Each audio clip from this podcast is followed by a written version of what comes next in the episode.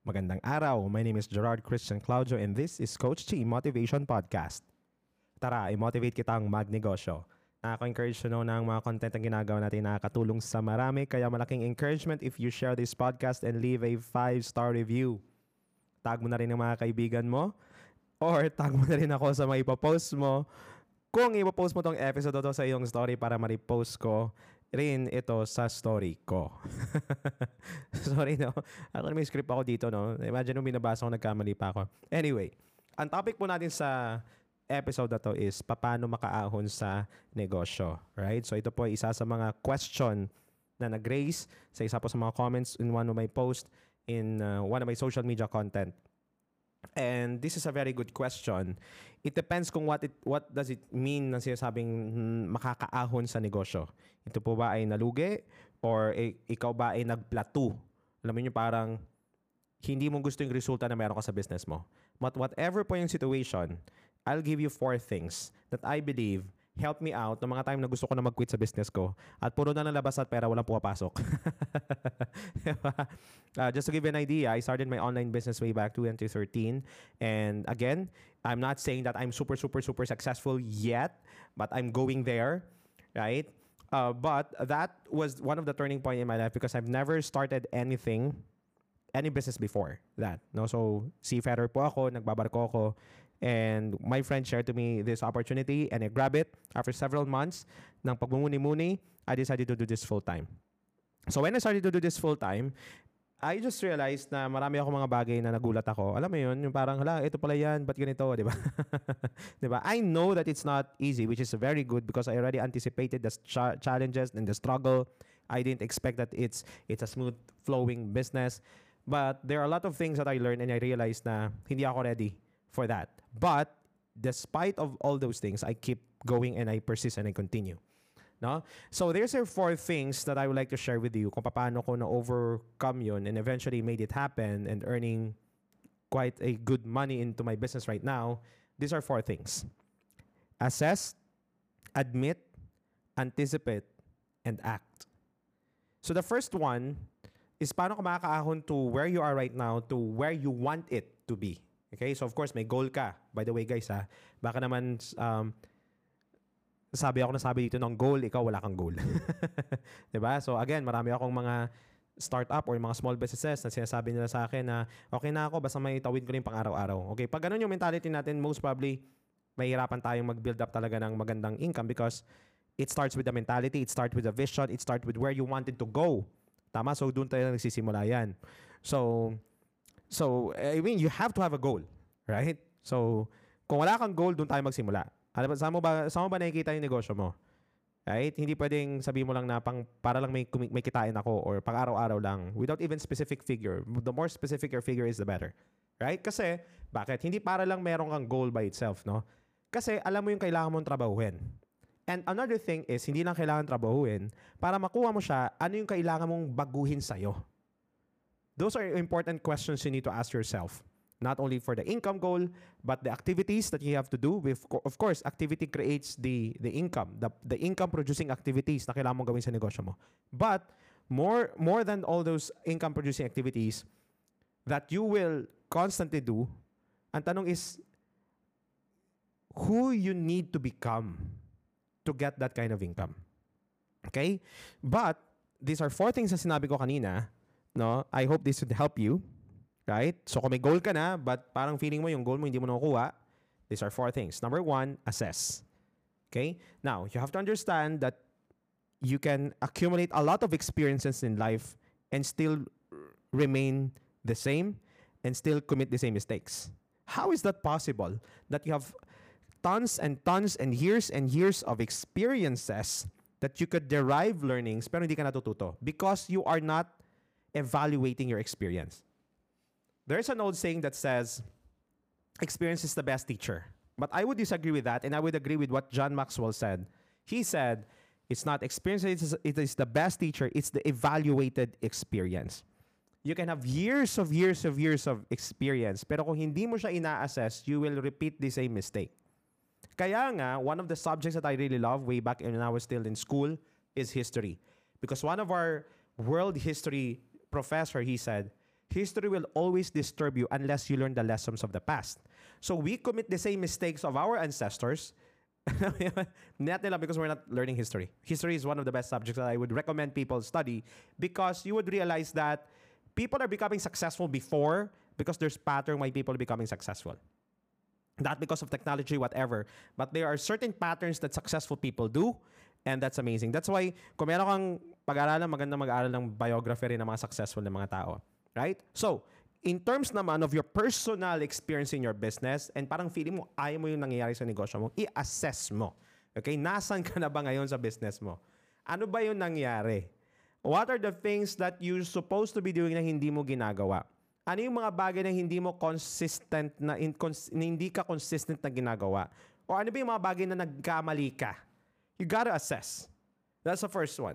So if you would take time right now, if you listen to me, and gusto mong maangat yung negosyo mo sa next level, mag-assess ka. You assess. And you got to make sure you have to be as honest as you can and stop blaming other people, stop blaming the customers, stop blaming anybody else.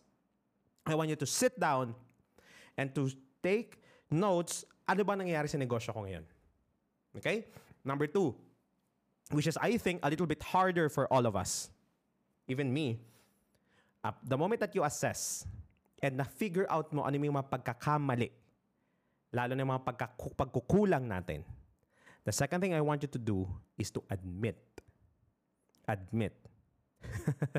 It takes a lot of humility to admit na tayo po ang nagkamali.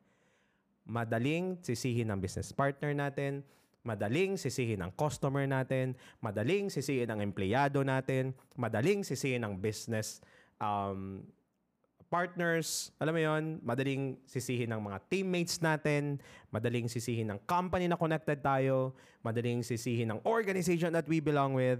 But the hardest thing to do, which is the most necessary thing to do, is to admit na tayo po ang nagkamali. Taking personal responsibility to the result of our business is not easy but necessary. Second is admit. Nakita mo, oh, grabe no. Hindi pala ako nag hindi pala ako nagmo-monitor ng sales every day. Kaya ako nakukulangan, kaya ako nalulusutan ng ng pera or alam mo 'yon? Hindi pala ako naging consistent sa pag-audit ng inventory na dapat ito pala yung part ko. Kaya pala ako kasi inaasa ko na sa tao. Hindi pala ako nag uh, nag-aaral, ini-improve yung content ko sa social media. Kaya pala hindi napapansin hindi pala ako nag hindi pala ako nakikinig sa mga comments ng mga customers kaya ako hindi ma-improve yung recipe ng ng niluluto ko. Admit. I'll tell you, do these two things, assess and admit, you would know what you need to improve. The only time that you will never know what you need to improve if you feel like hindi ka mali. And that's the start of our downfall.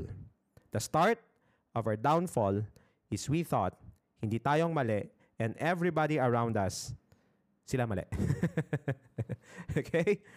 So I hope hindi po ako masyadong offensive sa sinasabi ko, but I'm just saying it because I just realized when I was I was in the lowest point of my business, I was blaming my teammates of not performing. I'm blaming my mentors and coaches of not supporting me. I'm blaming everybody else. I'm blaming the company. I'm blaming the price of the products. But I just realized I'm, hindi lang talaga ako consistent sa points producing or, or, or income producing activities na dapat ginagawa ko. Assess, number one. Number two is admit. Number three is plan or I would like to use the word anticipate. Inadmit mo na. Okay? Huwag mag-self-pity. Huwag mong gamitin yung mag-self-pity because I want you to use those data to plan better. Okay? Huwag kang lulusob sa laban ng wala kang plano. So okay, ito na. Sample. Um, nasalisihan ka ng empleyado mo, di ba? Hindi nyo ma-equal yung sales nyo kasi kinukupitan ka. O ngayon, plano ka, anong gagawin ko better? Is it better to put POS? Mag, um, may camera? Uh, is it better to me to set really a time na ako yung makita ko yung, yung sales? Or kung mabags, mabagsak yung sales, siguro it's time for me to be more consistent in posting or kung nasa sales ka, like for example, you might be in network marketing or you're or a financial advisor or you're a real estate, ah, yung, ah, yung ano pala, yung stats ko hindi ko na, na susunod. So ilang stats mga kailangan ko? Do I need to 30 approaches every day? Do I need 50 prospects a day? Do I need 10 presentations a day? So you need to plan. So that's anticipate. Anticipate. And lastly, number four is act. Act. Act. Okay? So kung ano yung naplano mo, huwag ka na mag-overthink, gawin mo na agad. Ulitin ko. Kung ano yung plano mo, huwag ka na mag-overthink, gawin mo na agad. I'll tell you, these four things are very simple, but this will revolutionarily change, or oh, ba? Revolutionarily change your business or the course of your business. You assess. Very important. Put all the data in. Ano ba nangyari? Number two, admit. Number three, anticipate. Number four, act. The earlier you can execute this, the better. Dahil ang pagkakamali, nagsusnowball yan. Ang mga tamang execution sa negosyo leads to positive result, nagsusnowball din yan. Kaya nagka-create ng momentum yan. Pero ang mga mali, mga maling, mga, mga flaw, yung mga hindi na-check, nagsusnowball din yan. Tulad ng utang. Pag hindi ka nag-start ng mag, mag-deal ng utang mo early on, ano mangyayari? Wala. Lalaki ng lalaki hanggang hindi mo na siya un- uncontrollable na siya. So the earlier you can sit down with your pen and notebook, sit down with a, with your accountability partner, whoever you wanted to sit down, assess, buksan ang, ang, ang ano ba nangyayari, admit na kailangan mong mag-improve, plan, anticipate, and to act immediately. Then the moment that you act, you repeat the process again. You assess again, you admit, you anticipate, and you act. Dahil, ako personally, iniwala ako na bawat isa may kakayahang umasenso sa negosyo. With the right skills, with the right mentality, more importantly, with the right attitude. Na why lumago ang iyong negosyo.